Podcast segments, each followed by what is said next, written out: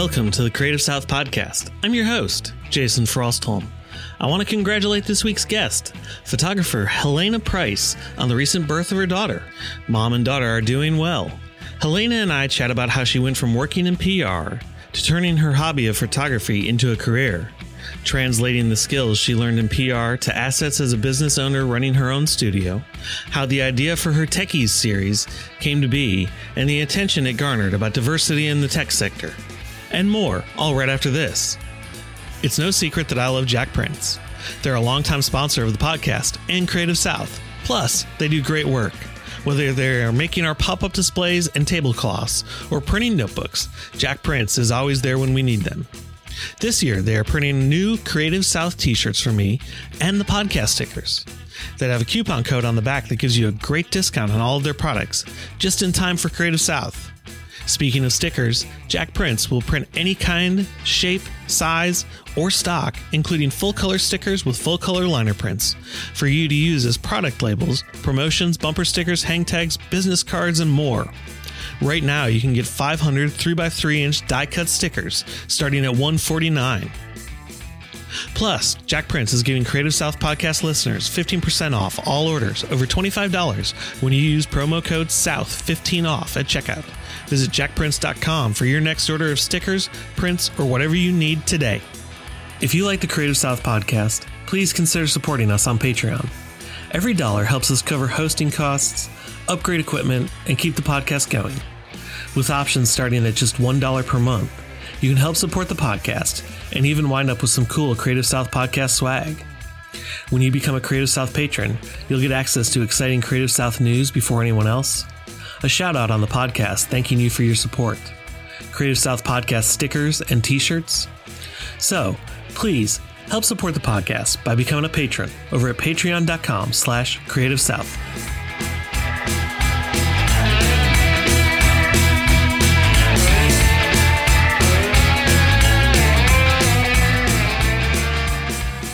Helena, thanks for joining me tonight. Hey, thanks for having me. So I'm, I'm very glad that you didn't go into labor before we were um, scheduled to talk. me too. This week has been the last week of work for me, and I've had, you know, I have two big photo shoots this week. I just did one yesterday, and I have one tomorrow, and I've just been saying like, please don't go into labor on set. Like, maybe I've even said, you know, on the last shoot, if I go into labor on set. It's my first kid, so it'll probably take a while, so I can at least finish the shoot, and then I'll go to the hospital. But I would I would highly recommend don't finish the shoot, go to the hospital.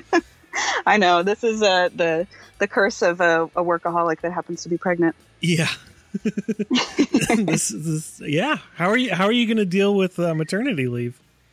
Um. Well, you know, I'm my own boss, yeah. which is kind of a blessing and a curse in this situation, right? Like, sure, I don't get paid maternity leave, uh-huh. so I, you know, if well, I don't you're, work, you're an American, so that really doesn't happen a whole lot, anyways. This is true. This is true. It's pretty common. So, you know, if I I take a bunch of time off, that means I don't get paid. So there's definitely you know a strong reason for me to keep working for that reason. Sure. Um, but there's the also the good news is you know being my own boss, I have a really flexible schedule. So I can, you know, me quote unquote going back to work means me working on my laptop uh, in my bed mm-hmm. um, with a baby on my body, or maybe going on set, you know, one day a week, or I'm really in control of that, which is nice. So, so far. you haven't had the kid yet. I know. You're like, control, huh? Um, so the plan right now is you know i'm, I'm doing my last shoot on friday uh-huh. if i could you know i'd work till the last minute but again very strong risk of going into labor on set so i'm sure. gonna chill the last three weeks like maybe think about being a mom and then have this baby and my plan is to stay offset in april mm-hmm. and you know just be a vegetable be a milk machine and then I'll start taking on set jobs in May. Um, so I probably won't ever stop working. You know, I'm, I'm, sure every day I'll be doing a tiny bit of work. Uh-huh. But I've had many, many friends with kids warn me, like, you think you're going to be able to just do emails all day, and you're not. So I'm nope. definitely wrapping my brain around that already. Yeah, you, you when you get on that every two hour schedule, it will uh, you'll turn into a zombie. yeah. So I hear. So I hear. Uh, my my kid, I've got twin nine year olds, and I still remember those days. So. Oh man, yeah. I I have a f- good friend with twins, and um, just watching them raise those twins, I'm like, wow, I'm so lucky to just be having one. it looks so easy compared to that. I don't know any difference, so I, I yeah. can't speak from experience. well, you pulled it off. yes, I'm still alive, and so are they. So that's a that's a good start. Oh man. so let, us kind of dive into things. Where did you grow up? Uh, I am from a small town in the south. Um, it's called New Bern. It's in North Carolina. Mm-hmm. It is uh, the original capital of North Carolina. Oh, we wow. are known for inventing Pepsi. We're very proud of that.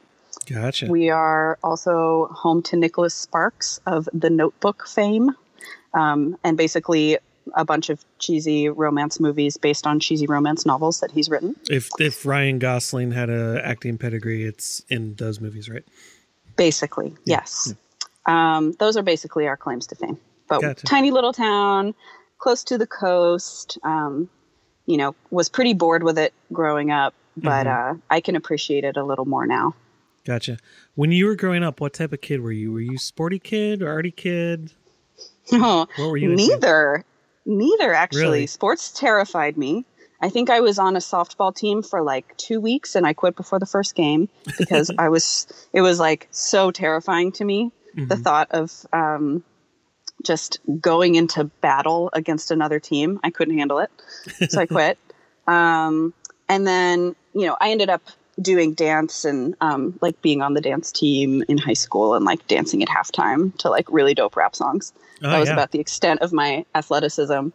And then art, you know, we didn't really have much exposure to the idea of like being an art kid. Mm-hmm. Uh, so so I wasn't really that either. Like we were told, you know, art is is what you do in art class. And mm-hmm. if you mm-hmm. want to do more art, you become an art teacher and then you teach an art class.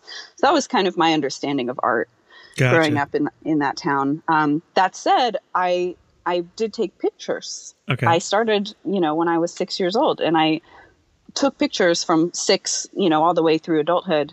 So I guess I was maybe a creative kid and didn't know it, sure. but I I definitely didn't. Uh, I didn't identify as that. So I was kind of just this like I don't even know. I was just like, I honestly think I was a very neutral kid who really, really tried hard to blend in and not stand out. That's kind of the best way I can sum myself up.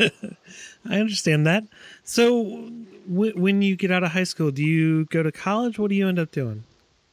Yeah. So, I I knew by the time I was like 15 mm-hmm. that I wanted to kind of get out of town. Sure. Um, and not everybody gets out of New Bern, um, but some people do, and and usually the farthest they go is um, like a, a, college in North Carolina. Mm-hmm. So the only colleges I applied for were in North Carolina, and I actually really wanted to go to NC State University because they had a design school, mm-hmm. and I had discovered this. I don't even know how, like you know, the the internet found its way into my world right around like eighth or ninth grade. Uh-huh. And so the internet was kind of my path into learning about creative things. Like I learned about architecture. I learned about, you know, I found these like digital exhibits from the MoMA that mm-hmm. I was mm-hmm. obsessed with. And I would just go and look at them over and over again. I, I learned about graphic design and packaging design and all these different kinds of design and i was like i want to do this stuff. Like i don't know how to do it but but this is all super cool and i want to do it. So i applied to nc state with no declared major thinking like i'll just go to state and i'll figure out how to get into design school. Mm-hmm. um, so i ended up going to state never got into design school because i had no portfolio and was like too terrified to even begin a portfolio. Um, so i ended up after i think a year choosing pr as okay. my major, um, mostly because I still didn't know what I wanted to do. Mm-hmm. And PR not only sounded pretty easy, it also sounded like it might be the most useful no matter what career I chose. Okay. So that's kind of how I went that direction. What made you think that was going to be the most useful? Well, I didn't want to be pigeonholed, right? Like if sure. I went in, like I loved math. Like I'm a secret math whiz, and math is really fun to me. And I was doing all these really advanced math classes as electives when I got to college, but I figured like, well, if I go into a math program or like, you know, science or something like that, I'm going to be pigeonholed into doing math. Sure. So maybe I don't want to do math for a living because I don't know what would you, I didn't know what to do with that. So for me, it was like, you know, maybe I could be on the business side of design, or maybe I could work in music because I liked music. Like maybe I could work in any of these industries and, and working in communications sounds like I could maybe get a communications job in any of those worlds. Mm-hmm. So that's kind of how my, my strategy went at the time. Gotcha. When when you got out of school, what what did you end up doing? Let's see. Well, the last semester of college, I went on a trip to San Francisco okay. with a friend. Um, she kind of called out of the blue and she's like, you know, I figure that you're probably going to say yes to this. So I'm going to ask, do you want to go to San Francisco for spring break? Um, and I was like, sure. So I I knew that I was interested in San Francisco already, and I knew that I wanted to move out of North Carolina after college. Right. And I'd kind of, you know, traveled a lot um, when I was touring as a photographer with bands in college. So I'd, I'd been able to sample all these cities, and San Francisco was pretty cool. The West Coast was pretty cool. So I went on a spring break trip um, with this friend, and you know, by halfway through the trip, I was sitting at Tartine. This sounds so cliche now, um, but I was sitting at this trendy bakery in San Francisco. But what's so funny is at the time I didn't know that bakeries existed in real life. Like, sure. You know, in North Carolina, where I lived, it was a little bit of a food desert. So you know, I, I you got your bread at the grocery store. Yeah. yeah, yeah. So you you get your bread at the grocery store, but it's like corporate bread, right? Mm-hmm. I didn't know that like local businesses would ever bake bread. I, I just I, I, couldn't believe it. So I'm sitting at this bakery, uh, you know, in San Francisco, and I'm eating this magical food, and I've been eating magical food all week. Um, you know, at the time, like really, my idea of of like even um, diverse food was like Italian, you know, at the Olive Garden. Like I just really did not. I was not hey, your family. much. Right. and so I, you know, I'm sitting there and I'm like, wow, I can't believe bakeries are real. Mm-hmm. And I've been exposed to all this amazing stuff all week. And I've been driving up and down Highway 1. Nature is magical. Culture is magical. Food is magical. Like, now that I know that this exists, I don't know if I can go back. Like, I think I need to be here. Mm-hmm. And so I basically got back and was like, I'm going to move to San Francisco and I I tend like I have a, a definite trend in my life sure. of making some pretty significant life decisions without really measuring the practicality of it, but I just do it anyway. And so I, you know, I found a band that was touring mm-hmm. across um, a Raleigh band, and I asked if I could, you know, tag along as a photographer. And I basically left I, I think I went, you know, to spring break in March or April. In June, I left North Carolina right after I graduated mm-hmm. and, you know, spent six weeks driving across the country and ended in San Francisco. Gotcha. So yeah, I, I want to back up a little bit because you said in college you started going on tour with bands, taking pictures. How did how did that happen? How did you stumble upon that? I loved music. I, I still do, mm-hmm. um, but you know, I, I grew up playing piano kind of obsessively. Stopped doing that once I got to college and discovered drinking. But I was still like, it's really, how it works. I know, but I was still super into music, and you know, I I started working in bars when I was 18. Okay. Because uh, I needed to, you know, eat and pay for school and that kind of thing. Mm-hmm. So I was already working downtown as a teenager, like, you know, serving drinks till two in the morning. And I met a lot of people in the service industry and in Raleigh, the service industry and music and art and food are all really, really intertwined because mm-hmm. it's not a huge creative class. Sure. And and so everybody kind of bands together. It's it's amazing. Raleigh is still amazing for that reason. Mm-hmm. So by working in the service industry, I ended up meeting a lot of people who also happen to be musicians, who also happen to be creatives. And by the time I was 19, I was pretty involved in the music scene. Mm-hmm. Not really in any sort of paid capacity, but I just, I've always been this kind of person that really loves meeting people and ends up meeting everybody and then, you know, ends up introducing other people to other people. And I just get really excited by like participating in the social fabric of something. Mm-hmm. So, you know, I would introduce bands that I liked to booking agents or bar owners, or, you know, it, it, I just started getting involved. Sure. And, and then I don't really know what happened, but at some point, um, one band was going on the road during a summer break and I wanted to go. Mm-hmm. And so, and I basically was like a photographer slash MySpace blogger for them. and I would every day, you know, take pictures and write like these really elaborate stories from the road and post to their MySpace. And mm-hmm. it was super fun. It was like, man, the there's nothing like it. It was crazy and amazing. And we met different people every day and we were so broke. Oh my God. We slept on so many random people's floors and lived on like $5 a day per diems. And, you know, it was, it was not glamorous, but it was just amazing. Sure. And that was what I did basically every break that I had. When when did you? I mean, I'm assuming that's kind of how you started honing photography skills. I know you said you were taking you'd been taking pictures since you were about six, but you know, how did you kind of develop your skill at it other than because because photography is very technical too. It's not just pointing and yeah. shooting and stuff. Well, I certainly was not technically advanced at this time. Sure. Um, you know, the first 15 years or so, I was shooting only on disposable cameras from Walmart.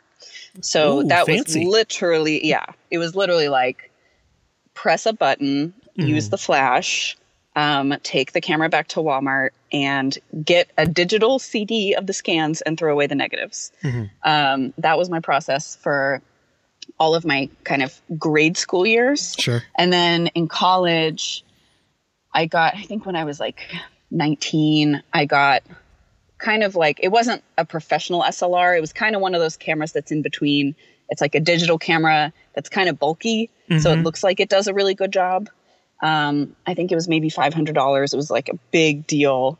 Um, but I got it, and that was kind of when I really started getting into digital. Mm-hmm. Still didn't know what I was doing, um, but it definitely it definitely changed how I shot, especially because it was digital. Like when that happens, editing becomes as much of the process as shooting. You know, sure, like and sure. by editing I mean culling down what you've shot. Sure. So um, you know that kind of decision making of what you decide to keep in some ways is just as important as to what you choose to shoot.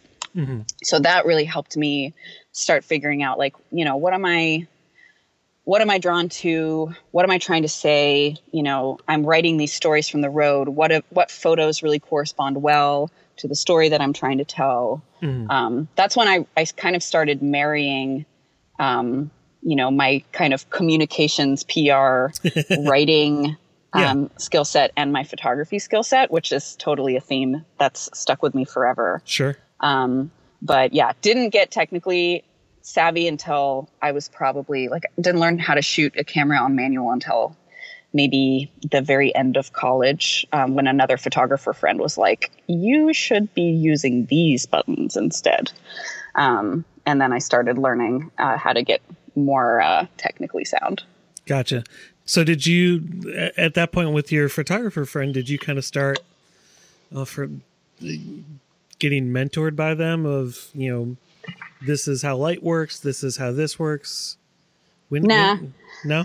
The the internet has been my biggest mentor for sure. Okay. Um, yeah, I mean, definitely.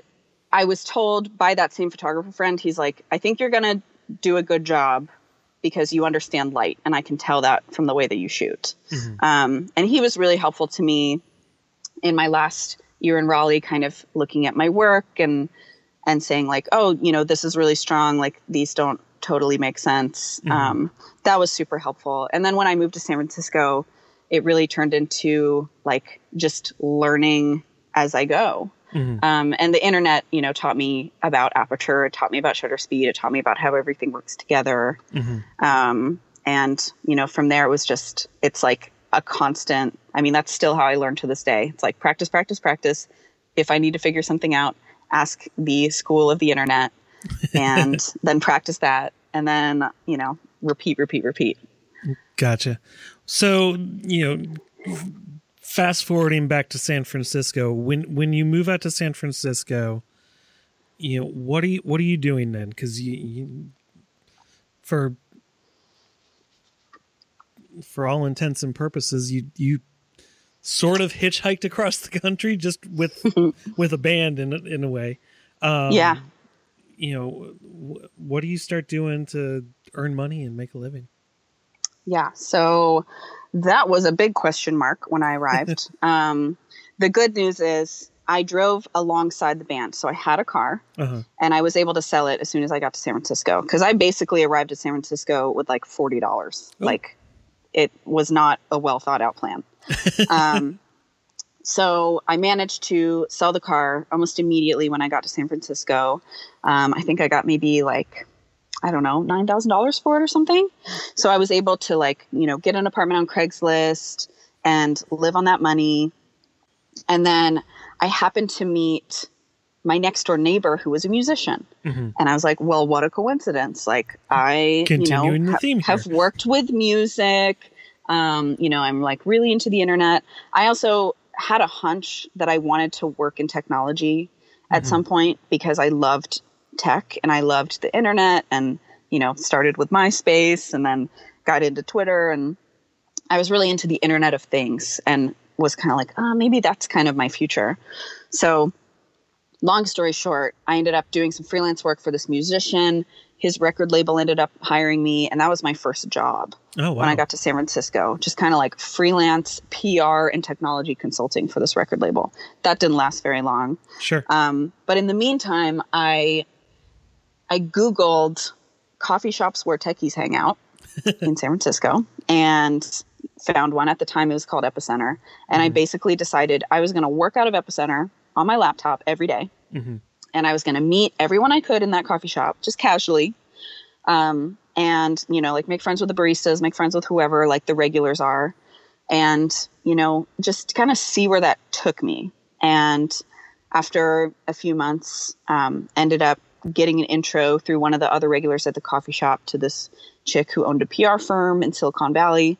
And then that was my second job. So then that was kind of my official entrance into Silicon Valley where I ended up working for several years. Gotcha. So you're you're doing PR and taking pictures on the side. At what point do you decide to make this a full-time gig of photography?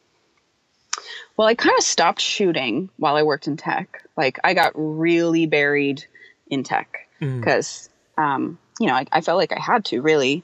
Um, I took, you know, my career really seriously, and you know, working in startups is kind of a, a intense life commitment. You know, mm-hmm. you're expected to work like ten plus hours a day, basically seven days a week. Sure. Um, there's really you don't really turn off. Um, and I was really young, and you know, I, I didn't really come from this normal Silicon Valley pedigree. Um, I really felt like I should be, you know, I, I had to prove myself. Mm-hmm. So I was just working my butt off in tech for, you know, for several years mm-hmm. from 2009 to 2013. And so I took photos here and there, like I would dabble, but it just, I couldn't do it. It just, I didn't have the time. Mm-hmm. And so fast forward to 2012, I had just moved to New York and I was working, you know, I just taken this job running communications and biz dev for the startup. And I arrived and it just wasn't the job that I thought it was going to be. And I was pretty bummed about it. Sure. And I was like, oh my God, I just like uprooted my entire life. And I'm working at another job that I don't really love in tech and I'm kind of depressed and I like need to figure out something to do to like offset all of this anxiety and sadness that I'm having around this. so I made a New Year's resolution to start shooting again because uh-huh. Shooting was like the one thing that always made me super happy. So I figured, all right, I'm going to spend the weekends and I'm going to I'm going to shoot all weekend, like anything. I don't even know what. And so I'll shoot so much that every night when I come home from work, I'll have a set of photos to edit every night. So I can have like the worst day at work and then I'll get home and then I'll have something to do that makes me happy. And hopefully that will make me less sad mm-hmm. overall. So that was the plan. And I bought a used Mark II from a friend in New York. Um, gotcha. And then I had like, you know, a real big girl camera. And I started shooting and I just shot so much. Like I made thousands and thousands and thousands of photos mm-hmm. in months. And what's super weird is that I was a lot better than I was four years prior, which is weird because I didn't actually practice much. Sure. In those four years. Um, and so it just all of a sudden I'm like making all this work. And I didn't really have a plan. You know, I seemed to gravitate towards environmental portraiture, mm-hmm. which I'd never really done formal portraiture before. Um, but suddenly I was super into that. So I shot tons and tons and tons of portraits and, you know, started putting together a website where, you know, I, I put them up and I started sharing them on Tumblr, which was like where you shared, shared your photos at the time. Mm-hmm. And, um, and then by April, I had, you know, this kind of robust portfolio that I'd put together. Mm-hmm. Um, and so at that point, it still didn't cross my mind that I would be a photographer for a living. Sure. I, I had all these other friends that were photographers for a living, but it was like, oh, well, you know, I can't do that. Like, I'm not as good as them. And I, you know, like that, that's just not going to happen for me. Right. This will just be like, you know, a thing that I do and I'm I'll I'll be continuing to work in tech. Maybe I can get find some job at the intersection and be like, you know, a, a branding person or a creative consultant or I don't know. Mm. Still figuring all that out. But then I actually had someone reach out to me out of the blue. Um, she's now a good friend, but she, I didn't know her at all at the time. And she reached out and said, Hey, um, you know, I work for Square and I stumbled upon your portfolio and we think that your work would be a really great fit for a project that we're doing in New York where we're doing environmental portraits of our vendors mm-hmm. in the Square Marketplace. And, you know, it was a really small project. It like barely paid my rent, but I was like, oh my God, like Square wants to hire me. Like they just paid my rent. And that gives me a whole other month to find another job that could pay my rent. and oh my God, I can get paid taking photos. And that was basically like the moment where I was like, I'm going to quit my job and I'm going to, I'm going to see if I can do this. And so I quit my job in mm-hmm. April and, you know, did this job. And I had, you know, a, I decided I would move back to California mm-hmm. um, because, you know, I'd spent years in California already. I had this huge network that I'd built. I also had a hunch that there was a market for photography in Silicon Valley that no one was looking at yet.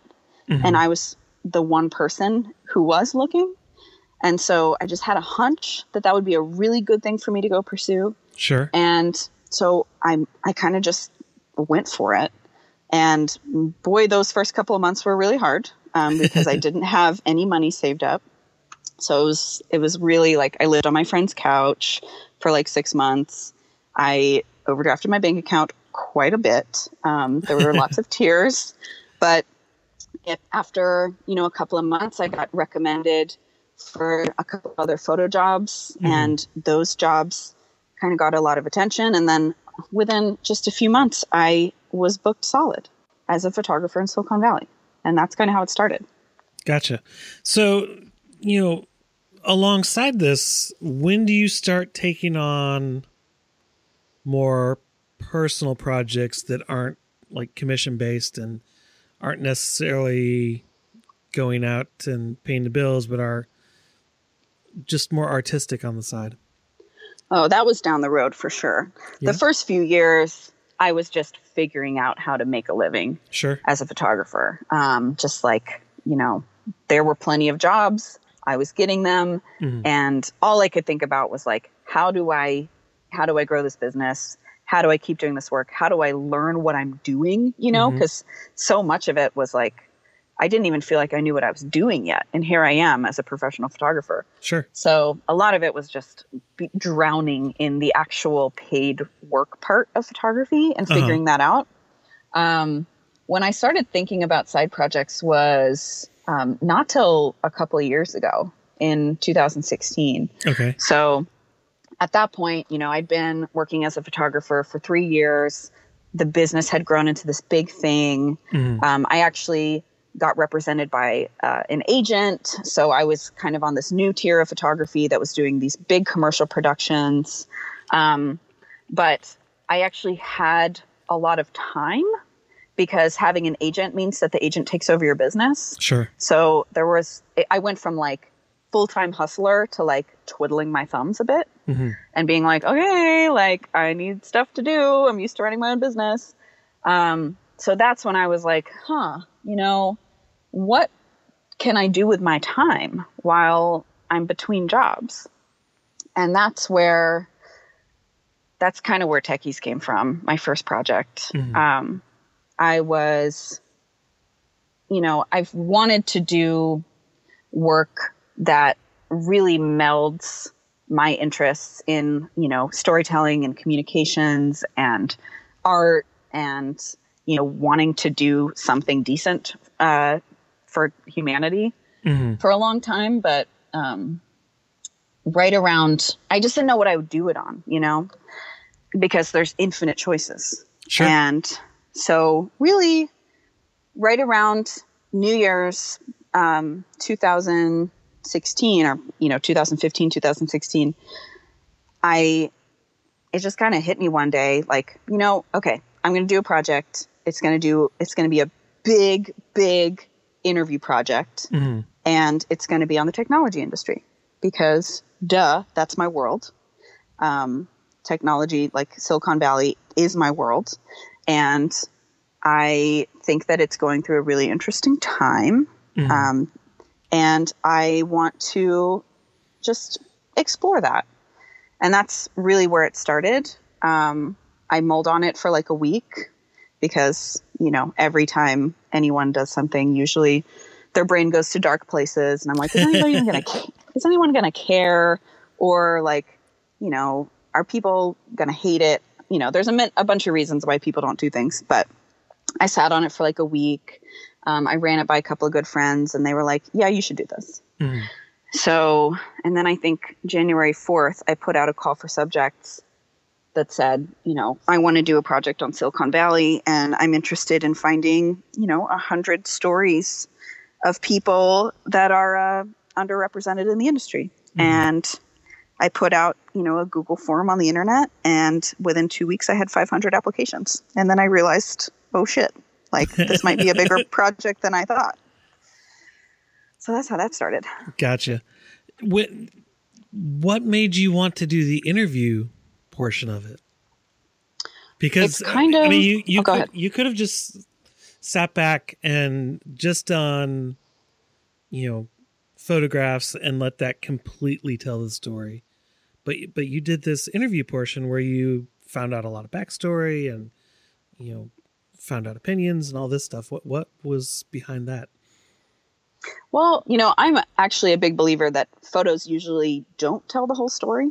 I would Um, agree. it could tell part of a story. It could tell, you know, my gaze Mhm, and my impression of, you know, how I see this person. mhm. Um, but, you know, I'm uh, even in my commercial work, I stress with clients like context is everything. Mhm. Like I can go and make you some photos, sure, they'll look pretty, but you know, they'll be even better if I understand what your goals are as a company or like what your mock-up copy is going to say or mm-hmm. you know, there's all or like is it what device is it going to be on? There's just context is so important and when it's combined with a photo, it makes a photo a hundred times more powerful. Sure. That's at least how I like to approach stuff. So with this, it just was like, you know, it should be more than photos. Mm-hmm. Um, and I think for me, because my work has been so varied over the years, like I'm a photographer now, but in my past, I literally worked in communications. Right. I told stories, I crafted things for the press. Um, it felt only right to marry those two concentrations together. Mm-hmm. And knowing that the combination of those things would be better. So for me, and I also, there's something that's kind of exciting to me about blurring different disciplines in ways that people, you know, the more the more disciplines you combine in a project, sometimes the more confusing it is for people because they don't know what bucket to put it in and I kind of like that. Okay. Like it just makes people think a little more too of, you know, the amount of people who are like what is techies? I'm like I don't know. You figure it out. like I, I actually like that. You know, they don't they don't know exactly is it a is it a journalism endeavor? Is it documentary? Is it, you know, a blog? Is it a photo project? Like a lot of people are they've spent so much time trying to put it in a bucket and it kind of I enjoy that it gets people's wheels turning in that way. Mm. Um, and I think there are a lot of artists out there who do a really great job of combining mediums like way more than I do. You know, people who like Jonathan Harris who does these crazy like digital design engineering hybrids on the internet. Mm-hmm. um, and you know people don't really know what to make of it. And and i just i think like riding the line between disciplines adds adds something to the work. Sure. That was a very long-winded answer to that question. No it made sense. So you know, how many people ultimately did you end up interviewing and shooting? A little over a 100 uh-huh. So my goal was to get a hundred people um, in techies, and pretty soon I realized that if you only interview a hundred people, some of those people are going to flake, and your project's going to be screwed. So sure. I, I think I maybe ended up doing like a hundred, somewhere between 105 and 110 interviews total. Uh-huh and then ended up, you know, keeping the best hundred.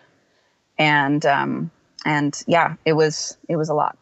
Gotcha. When you when you were initially choosing those people to shoot, since you got over 500 applications, was what was it that stood out to you about those people? Because you've got to cull down from a certain amount, and I realize you know some of them probably just put in their name and their email address, and you know those yeah. are easy to cut out, but you know yeah the the people who actually have compelling stories and filled out the form where you want to learn more about them how did you how did you call that down?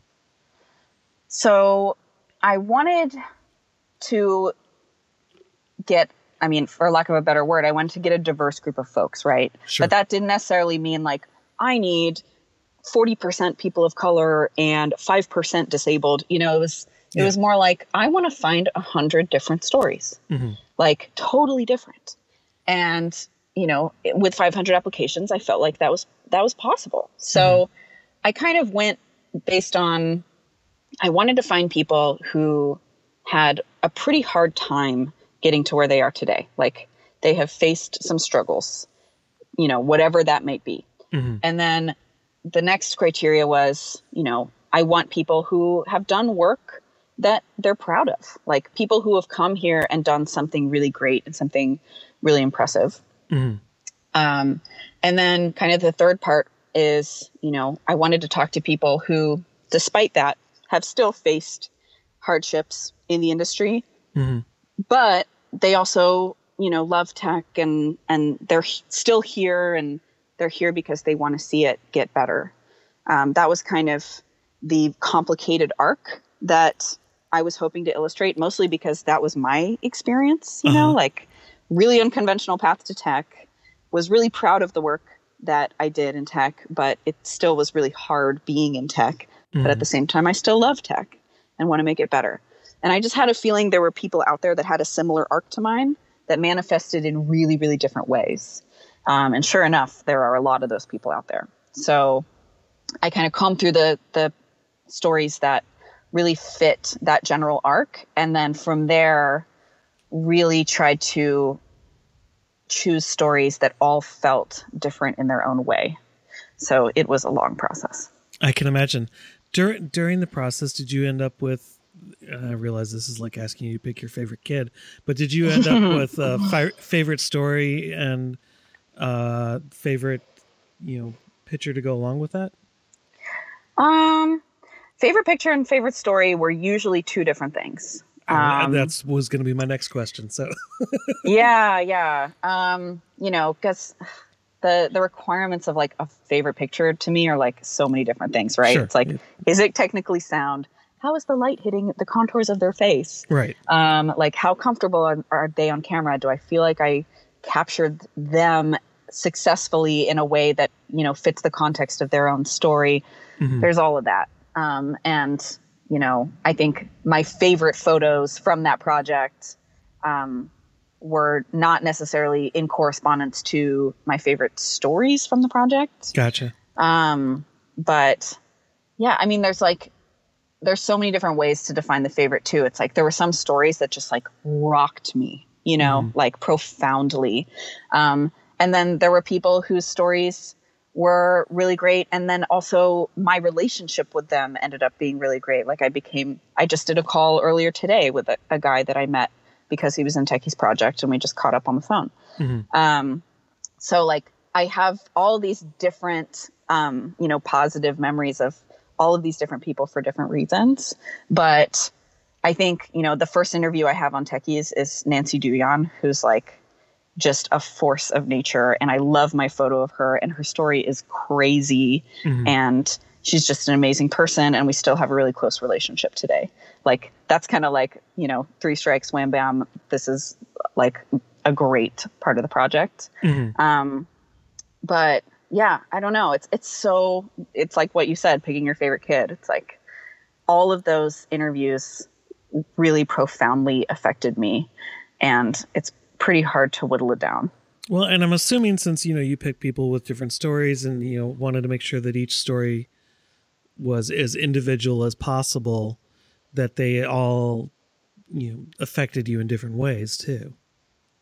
Yeah, I mean, like I'm kind of an empath, you know, like mm-hmm. I have a pretty hard time not getting emotionally involved in things, I, and so I know that feeling well. Yeah, and so you know, the, doing this project was like I mean, I needed therapy after this project for like mm-hmm. two years. I'm, you know, it's like, it was so intense for me doing these hundred interviews. Mm. Um, not only like taking in all of their stories, but then also being responsible for those stories mm-hmm. and how they're let out into the world, and then being responsible for how the world reacts to those stories. Like, holy shit, that is like a very, it's very heavy. I didn't anticipate how heavy it was going to be. I had no idea. Can you explain to me how the that feeling of responsibility? Um, I mean, you know, I approach everything with a PR brain because that's my background. Sure. And so I knew that I knew that I ultimately didn't have control over this project once it was put out into the world, mm-hmm. but I had I had full control over how the project was made and presented, right? Mm-hmm. So I was able to kind of anticipate the ways that I could see this project ruffling some feathers, making some people angry, um, and just really do my best to approach the project in ways that were, you know, done with integrity, you know, trying to follow all of the moral codes of, you know, journalism and art. Mm-hmm. And then, um, you know, trying to have as much, just be really cognizant about how these stories are presented and that these people feel protected Mm-hmm. Um, you know, everybody in Techies had the ability to view their interview in final form before it went live. And if there was anything in there that they felt, you know, unsafe about or uncomfortable about, about they were able to remove it, which sure. of course, like no journalist would do that. Yeah. But I'm not a journalist. Like I'm whatever, you know, I'm whatever people think I am. And so for me, you know, it was really important just to prioritize the idea that I want these people to have their story told the way that they want it told. Um, and so that, you know, was one of those things where if, if I follow those protocols, I can launch this into the world and know that everybody involved personally felt like they were represented appropriately. And mm-hmm. then, but beyond that, it's out of our control, right? Sure. Well, who, I mean, so specific, not specifically, because that would be weird and awkward, but whose feathers were you worried about it ruffling? Um, I mean, for the most part, just angry dudes. Oh, um, those okay. are usually the feathers that I end up ruffling. Um, but you white, know, for white bros, maybe, um, you know, just people that would view this project as like some angry chick, you know, making making a project out of a problem that doesn't exist, right? But mm-hmm. that's also a reason I did the project because I already knew that there were a lot of people that thought that the idea that certain types of people were being treated better than others in Silicon Valley is crazy. You know, like there was the idea that, well, that Silicon are, Valley was white dudes. Yeah. So, but you know, the idea that that for so long, like from the the first years I worked in tech, like the whole idea that tech was this perfect meritocracy was preached and preached and preached. You know what I mean? Like the carpet of the GitHub offices, like has the word meritocracy like on the carpet. You know, it's it's oh, been this thing that Silicon Valley is so proud of. And in so many ways, yes, Silicon Valley is a, a meritocracy compared to other industries. Like, yes, you can go and and enter it like me, a person with, you know, no technical degree, Mm-hmm. went to a state school in North Carolina. I figured out how to make it work for me. Mm-hmm. And yes, there are people that can come here with no college degree or, or, you know, whatever and come and make it big. You know, the whole, you know, idea of the, the college dropout who becomes the billionaire. Like that's, that's what the meritocracy is built off of. Yeah. Not everybody's um, Zuckerberg though. right. And, and not every college dropout is, you know, a cute white boy from Harvard who, you know, it's just like, it, it's a flawed story, right? Right. And so that was a big reason I wanted to do techies in the first place to very gently introduce the idea mm-hmm. that, hey, maybe it's not as, as much of a meritocracy as you think. It's cool that you thought that because you would have no idea otherwise. Mm-hmm. But hey, like, here's some alternative stories that might change your mind on that. And so a lot of those feathers were ruffled, um, usually in like really silly ways, you know, of like just bros being like, this project's stupid. These photos suck. like, this girl sucks. She's like just a blonde girl, you know, just like dumb shit. Um, but, you know, there were other feathers ruffled too. Like, um, there's a, a huge contingent of, you know, the actual diversity community mm-hmm. that was really upset about this project because it was made by a white chick. And that's valid, you know? Sure. Like something that I took away from this project, and it took some therapy, but it really taught me, or it didn't teach me, I, I kind of had to come to this myself, but the realization that when people, when you create something that's public mm-hmm. and people hate you for it, they don't actually hate you like these people don't know me. They don't know anything about my story or how I made this project or anything that led up to it. But they they really hate what I represent, right? So like these angry bros hate that I'm like some blonde chick that's like presumably mad that like the world's not going my way and so I made a mad project, you know? Uh, so a lot of projection and that those projects yeah. shine the light on what they're trying to ignore.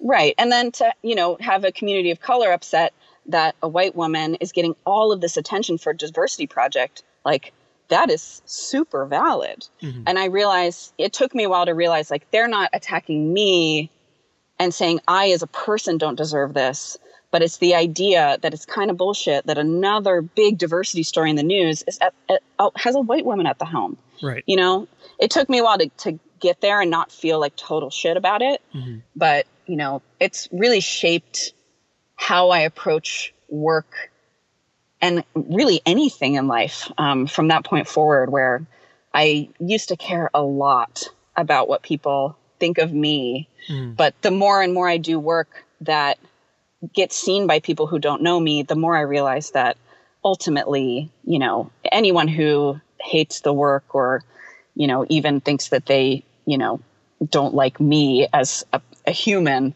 um, I don't really need to take it as personally Sure. because it's just I'm just a representation of something, and that gives me the freedom to actually do more of the work that I want to do, right? Because Right. I'm not worried about how I will be perceived. Gotcha.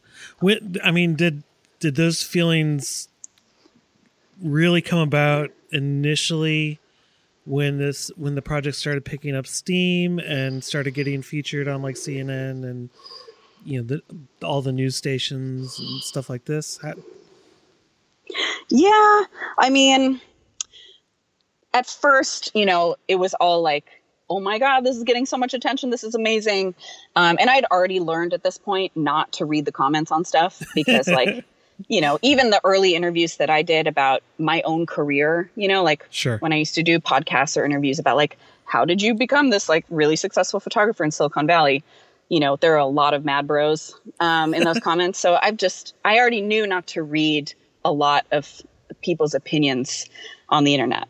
You know, I knew that, but um, but then, yeah, I mean, once your project gets big enough, like the negativity will find you, Oh, even yeah. if you're not looking. Yeah. And you know, Twitter, you know, I love and hate Twitter. Twitter was the place where it it found me. You know, Yes. like I had to take a little Twitter vacay because uh, it found me real hard. You know, like it found me, an army found me.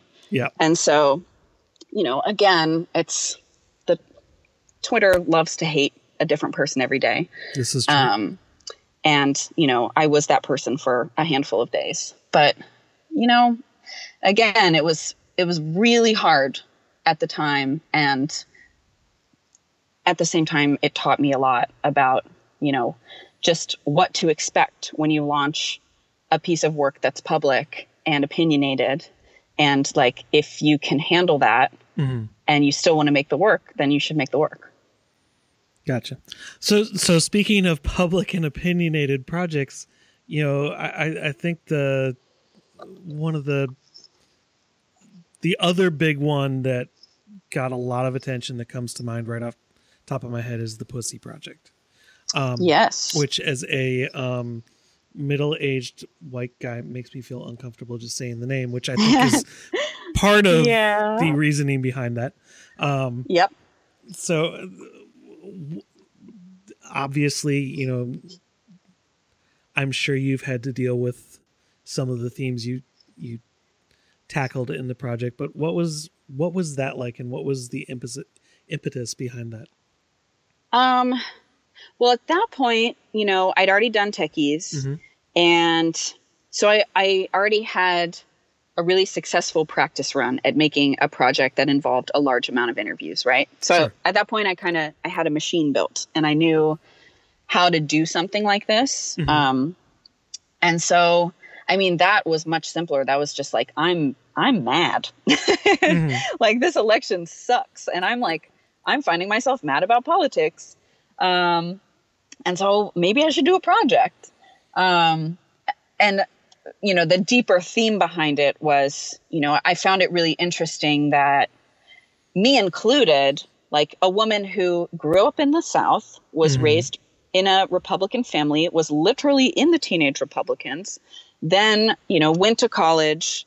Um, you know long story short i went through a, a few tragedies like early in college like my dad died my stepdad left. I went from being this like upper middle class like you know southern girl to like being this super poor girl who had to get a job serving Mhm. drinks in the club at 18 so like totally rocked my my old school views on like i have this lifestyle because me and my family deserve it you know like this whole yeah. you know this whole ethos that is deeply baked into white southern culture like all that got destroyed for me really fast and forced me to to re-examine my entire political ideology so i came out of those years being someone who is a liberal person who is extremely pro um, you know pro empathy and sympathy and you know many forms of taking care of your fellow person because a lot of times people get dealt a bad hand. Sure.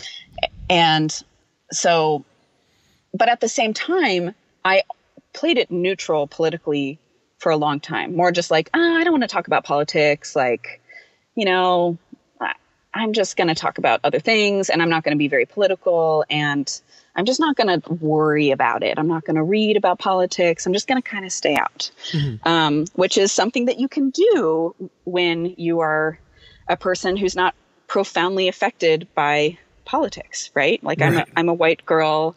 Like I went to college, um, and I built a life that was that was okay for myself. So, sure. like I don't have to be that involved in politics, and so then, you know, this election comes around and there's suddenly I'm getting angry and I'm getting I think there was there was a lot about the election that provoked a lot of women who played it neutral, you know, like uh-huh. I think a lot of the pussy grabbing, Donald Trump stuff, like all of all of these kind of new revelations around sexism and racism um, immigration rights, like all of this stuff coming up where it's like, wow, like America's actually kind of fucked up. And a lot of so us, many levels. Yeah. And a lot of us, you know, a lot of us white women from, you know, decent backgrounds would have no idea. Mm-hmm. So I just watched a lot of women in particular suddenly like waking up, you know, mm-hmm. Me included. And that was, that was really interesting to me. And I wanted to do a project around that. And so that's kind of where the impetus for the Pussy Project came from. Mm-hmm. So the the difference really was I only had like uh, maybe I forget. I think it was like two weeks. I think mm-hmm. I needed to do it in two weeks um, because I think I had the idea in October or something, and I needed to finish this before the election. Sure. So yeah, because that another call that, out. that whole pussy grabbing thing came out about a month before the election. Yeah. So I put a call for subjects out and, you know, the same goal. Like I wanted to find women ideally from many different places, like from different states, from different countries, from different ideological backgrounds, different political backgrounds, mm-hmm. race, sexuality. Um, you know, uh, I wanted to find a really big mix of women and just kind of dig into that idea of like, you know, what what does this election mean to you? Because it's certainly affected me mm-hmm. and, you know, how I feel about politics. It's undoubtedly affected other women in really significant different ways. So that's really how I approached it. And then I ended up with 50 different interviews um, from 50 different women about why they were mad. Mm-hmm. So, what was there a consistent theme that made people mad throughout it? No. Other than, you know, I think all of these women felt themselves threatened, right? Mm-hmm. Or like whatever bucket they fall into, they felt threatened. Mm-hmm. Um, and I think this is this was the first election where a political candidate made every bucket feel threatened. Yeah. Um, Though I would argue if I had done this project in the South or North Carolina, where I came from, I would get quite a different set of responses, right? Uh huh. So, living um, in the South, yes, unfortunately. Yeah. Yeah. And I grew up with those people. And, you know, for a good chunk of my childhood, I identified with those people. Mm-hmm. So, you know, I, I know that they're out there. Um, but in this case, I really wanted to focus on, you know, these are women who really feel threatened and have personal experiences that would justify why they feel threatened, whether mm-hmm. they've been, you know, just a, a woman who's been sexually harassed and she was super triggered by the fact that this dude is running for president, or, you know, a, a woman who's literally her rights as a, you know, a immigrant are actually being threatened, or, you know, mm-hmm. the, just the whole gamut. Like I wanted to I wanted to build something that for someone who was kind of dubious about the idea that this is actually a big deal, you know, mm-hmm. like the, you know, maybe the third party voter or the apathetic conservative or whatever who's like, whatever, if Trump gets elected, it's not a huge deal. He's going to just you know, shake things up. Like I know I've heard a lot of that in North Carolina. Um, well, just the, I mean, technically you know, not wrong. He's shaking yeah, things so, up. Right. But, you know, and of course, why would they have any reason to think otherwise? so here's a project that's like, hey, actually, you know, not only would he be shaking things up, but there's a there's actually a lot at stake. Um, maybe not for you, reader, mm-hmm. but for for these 50 women, like here's some pretty real examples of of what could be at stake. Mm-hmm. Um, and you know whether or not a bunch of people who needed to read it read it, you know, that's another question. Because at that point, I really stopped looking at the internet to see how they feel about my project. That's probably a good idea to, with that. Yeah. Um, but you know, I just wanted to put it into the world and, and see, you know, what happened. So was, I mean, was there any feedback that you got from the project that made it worthwhile for you? Well, that's the thing that I learned from techies, right? It's mm-hmm. like when I did techies, I cared so much about what other people thought of techies. Mm-hmm. Um, and I still, you know, my PR brain helped me approach techies in a way that I knew I was so proud of it when I launched it. Sure. But then the lessons that I learned from techies was like, don't even look for validation or hate or anything in between. Like, put it out into the world mm-hmm. and just if you're proud of it, then it's you're good. You mm-hmm. put it out there and you will, you know, undoubtedly receive both praise and hate and mm-hmm. maybe you just don't need to know any of it. And so that's really how I approached the Pussy Project. Like I honestly to this day don't even really know what people thought of it. I know that a lot of people had opinions on it mm-hmm. and I don't know what they are. and that's okay, you know?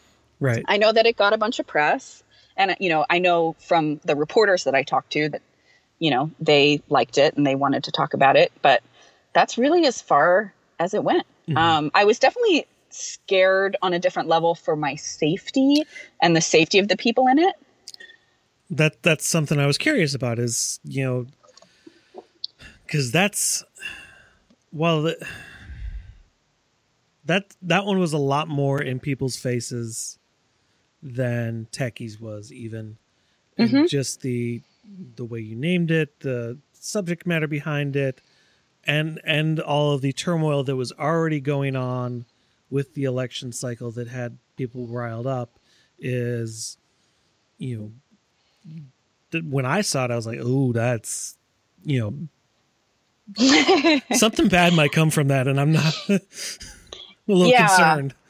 Yeah, so uh, you know, definitely I've I've already, you know, in years past, I've already been fucked with online by, you know, random anonymous trolls. And mm-hmm. just because I'm a, a person on Twitter sure. um, that has like a few extra followers than another person. Mm-hmm. And so they see me as a target and they like to fuck with me. And well, so I've, and, I've been through that already. Well, not unfortunately, but also because you're a woman, they find that easier too.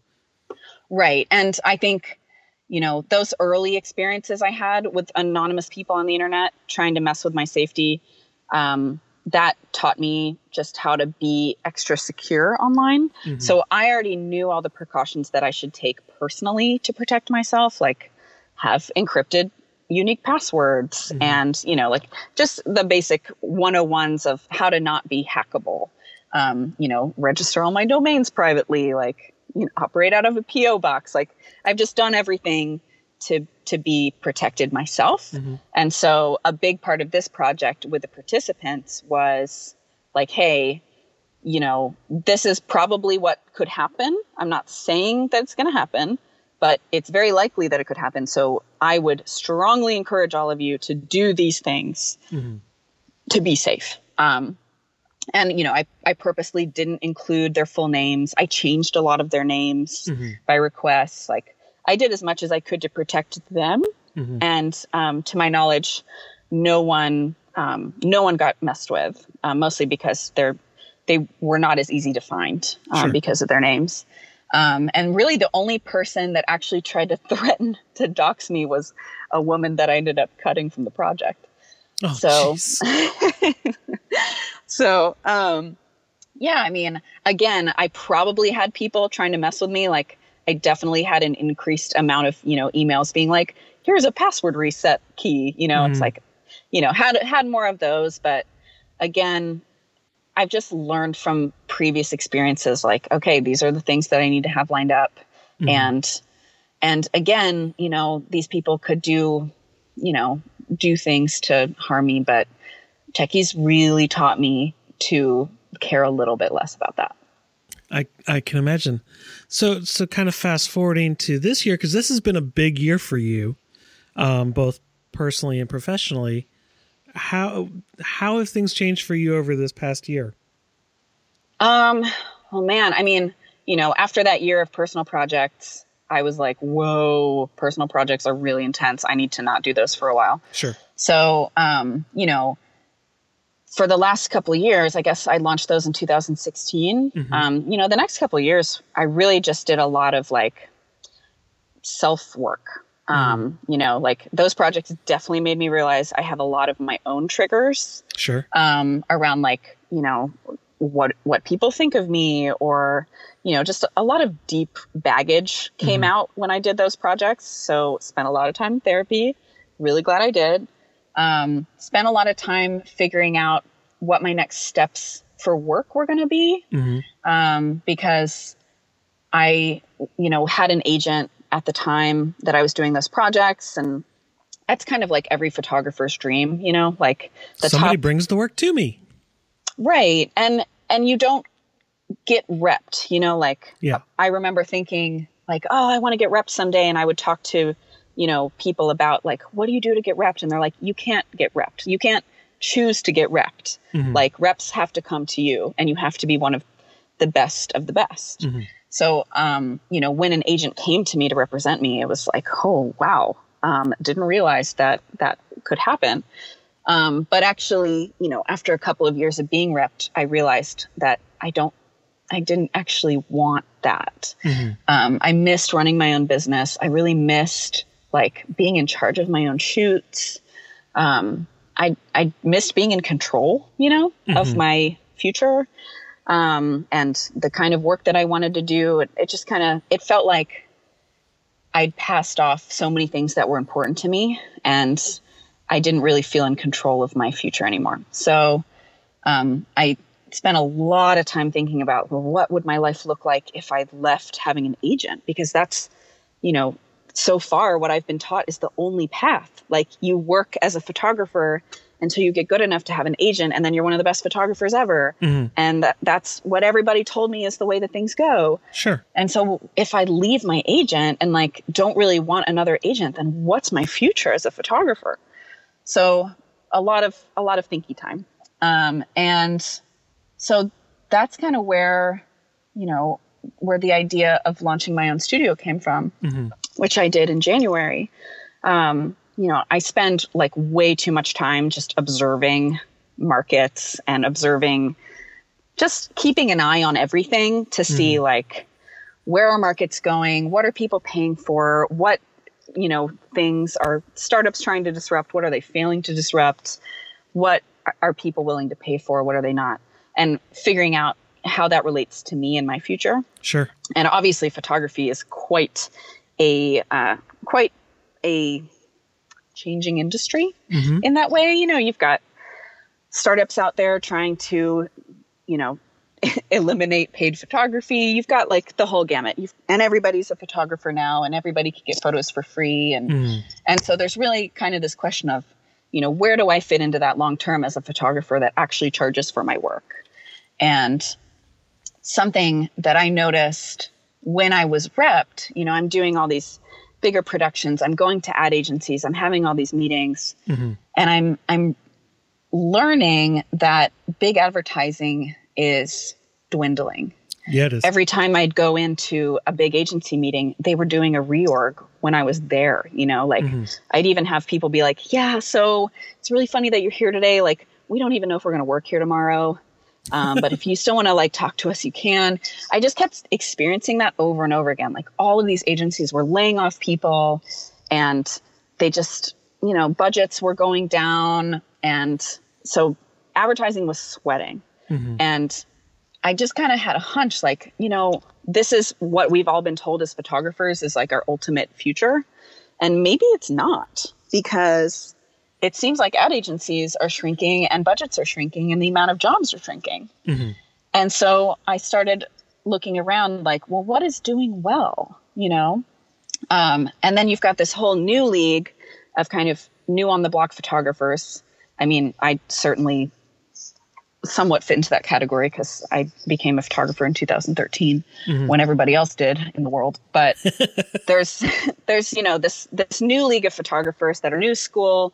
They're not repped. They don't have you know any background in photography or advertising, and they're you know like doing Instagram campaigns or they're doing you know all this other work. But you know I know enough people on that side of things to know that most people actually aren't making money doing that. Sure. Um, and so I knew that wasn't the way that I wanted to go. And so, you know, more poking and prodding, and I'm learning, you know, and at the same time, I know that I'm still making money. So I'm doing something right. I just mm-hmm. have to mm-hmm. figure out what that is and double down on it. So I, I noticed that who's really doing well is these smaller agencies um, and creative individuals who kind of know how to do old school. Like they know how to make really world class content mm-hmm. um, because they've done it before. Um, either they, you know, come from big advertising or they've worked enough in it just to understand how production works mm-hmm. and like how to make really stellar, like reliably good content. You know, like everybody can make a beautiful photo, but there's a certain league of creators that can reliably do it every time. Right. So there's that league and and they can do that, but they are scrappy enough that they've learned how to do it for much less. Mm. Where like an old school ad spend could be like a million bucks for a photo shoot, easy. Mm-hmm. And now, you know, those same shoots have like a budget of $200,000. Mm-hmm. Or a shoot that used to be $200,000 is now $20,000. Like the budgets have just gone down a lot. And so you've got this league of people that have survived that know how to make this great content and they've done it the old school way, but they just know how to do it for less because they know what costs don't matter. And historically, a lot of those costs are like kind of silly lifestyle overhead costs. It's like, do you really need to fly in that whole crew from New York? And do you really need to stay at that really nice hotel? And do you really need to do that fancy client dinner? Mm-hmm. And, you know, do you really need to pay like all of this overhead for this agency that has 200 people? Like, do you really need all those costs? Um, so the people that have really figured out how to do this work without all those extra costs, they're surviving. So that's where I was like, okay, I need to go that route. Like, I basically need to enter the small agency territory. Mm-hmm. And I know how to do big, big, productions because I was repped and I was in the big commercial world for a couple of years and I learned all about production. Mm-hmm. And so. I know how to do it. And I also know how to handle creative because my first years in Silicon Valley, I just did it all because there was no one else to do it. And I also know how to shoot reliably. And I, I just, I know, I know how to do all these things. So I need to take a step beyond what I'm doing now. And I need to officially make that my business, um, like actually handling all of those aspects. So that led to me launching a creative production studio in January. Gotcha. Now, my question is why did you choose January when you're having a kid in just a couple weeks? Partially, literally because of that. Uh-huh. like, you know, just the idea of launching a company at six months pregnant sounded kind of fun and radical. Uh, um, it's something. yeah. Um, and I mean, really, so I've been, I'd been thinking about I think I bought dagmarstudios.com mm-hmm. in July. Okay. And I found out I was pregnant in August. Mm-hmm. So it was also kind of one of those things where it was like, well, I guess I'm going to do both of these at the same time. Um, it wasn't totally a strategic decision. It wasn't totally in my control. Sure. Um, but, you know, for me, it's like, you know, I'll have this baby. And pregnant people have launched companies before. And I have an amazing full time producer that handles a bunch of stuff for me. And I am really good at delegating at this point in my life. And I have an amazing crew. And like, we'll keep running, you know? Mm-hmm. It's like, I will figure it out. I always do. So I will be, you know, an exhausted zombie milk machine while I'm doing it. But, you know, I am, I'm pretty sure I can do it. I've like definitely worked in uh, in much scarier circumstances than these. I think, Um, even though I certainly have no idea what the early stages of motherhood are going to be like. Mm-hmm. I've just I've worked through some pretty horrible constraints at other times in my life, and I feel like I'm going to be able to handle it. Awesome. Yeah. Cool. Well, kind of wrapping up here. I I normally would ask, what do you what exciting do you have coming up? But you know, I already know the answer to that. You just started a company, you just got married, and you're having a kid. So Yeah, I mean, you know, what's really exciting to me is just growing this business, figuring out how I'm going to grow it. Um, you know, it's it's been really great that it's already been so busy. I mean, mm. like the basically the moment I got pregnant, the world was like, "Do you want all of the shoots ever? And do you want to fly all over the world making pictures?" Like it's absurd how much work I've done mm-hmm. in the last six or seven months. It's crazy. I think I've maybe been on like 30 flights for work. It's Ooh, amazing. Racking up those um, frequent flyer miles. I know. Um, and I'm an expert at the pat down now. It's like, man, I'm such an airport pro. But, you know, it's it's just a matter of like, okay, you know, I'm just gonna get through these first couple of months of being, you know, a a person with a baby who needs to be on my body all the time mm-hmm. and you know still figure out how i can work during that time without you know wanting to die and and then just slowly figure out how am i going to scale this thing you know it's it's one thing to be really busy on my own but it's a question of you know do i want to bring on more photographers do i want to eventually open different dagmar studios in different parts of the country. There's like there's all these things going through my head, mm-hmm. um, but it's also you know I think having a baby helps you uh, learn how to slow down and not worry too much about that stuff yet. And yes, just also helps you get, prioritize. get through the first stuff first. yeah. Well, awesome. So. Well, Helena, thank you so much for taking the time to chat with me. Um, where can people you. find you online?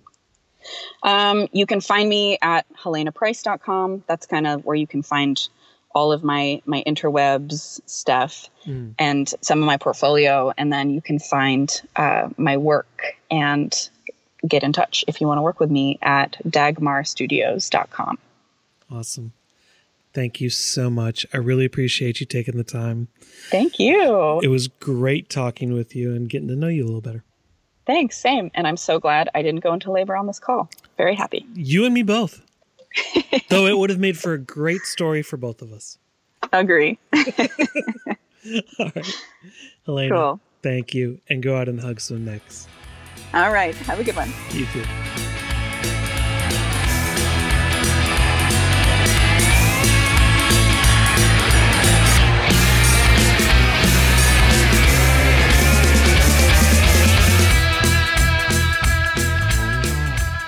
You can find out more about Helena on Twitter at Helena, and be sure to check out the links in the show notes for more ways to keep up with her.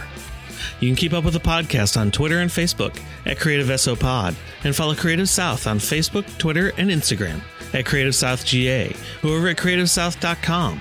And I'm at Jay Frostholm on Dribbble, Twitter, and Instagram. Jakprints is giving Creative South podcast listeners 15% off all orders over $25 when you use promo code SOUTH15 off at checkout. Visit jakprints.com for your next order of stickers, prints, or whatever you need today. For a limited time, new Skillshare customers can get their first three months for just 99 cents to get unlimited access to thousands of classes when you sign up at Skillshare.com using promo code Creative South. What are you waiting for? Start learning today. And Remember, if you like the show, help support us over at patreon.com slash creative south. And if you like the Creative South podcast, head over to iTunes, Stitcher, or Google Play Music. Rate us and leave a review. This helps more people find the podcast and allows us to keep getting awesome guests. Now go out and hug some necks.